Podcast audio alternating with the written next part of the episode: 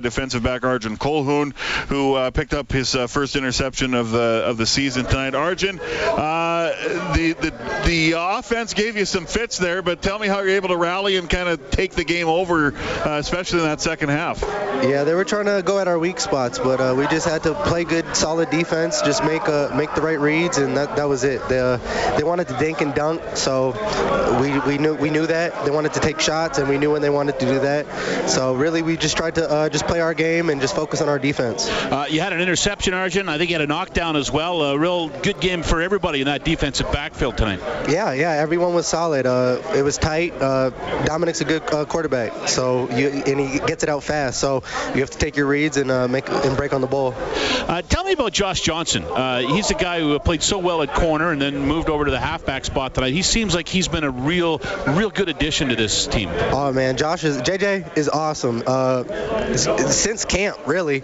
He was wearing 78. The guy's been a baller. So really, uh, he's been turning heads since camp start, and uh, we can just see that uh, correlating to the field.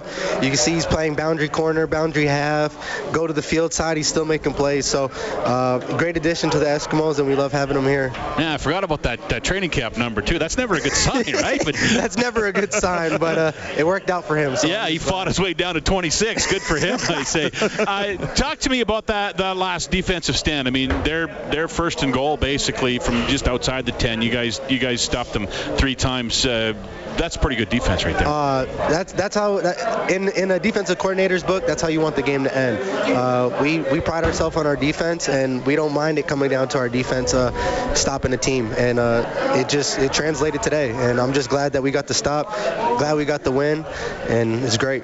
Uh, now you guys have kind of gone uh, one off and one on for the last few games since winning your first two games of the year. I guess it's time yeah. now to try and get on a bit of a roll and get a streak going here. Yeah, yeah. With the upcoming games coming up, with the Labor Day Classic. It's time to just get on a roll, and I think uh, we're going to start clicking soon. Uh, uh, it's time where teams start meshing and start making that playoff run and uh, start worrying about the record. So I think we're right on that path. Uh, everyone seems to be getting along and communicating well. So we're just going to go back to the drawing board, clean up some things, and we'll be ready. Arjen, thanks for this. Appreciate it. I appreciate it. Thank you.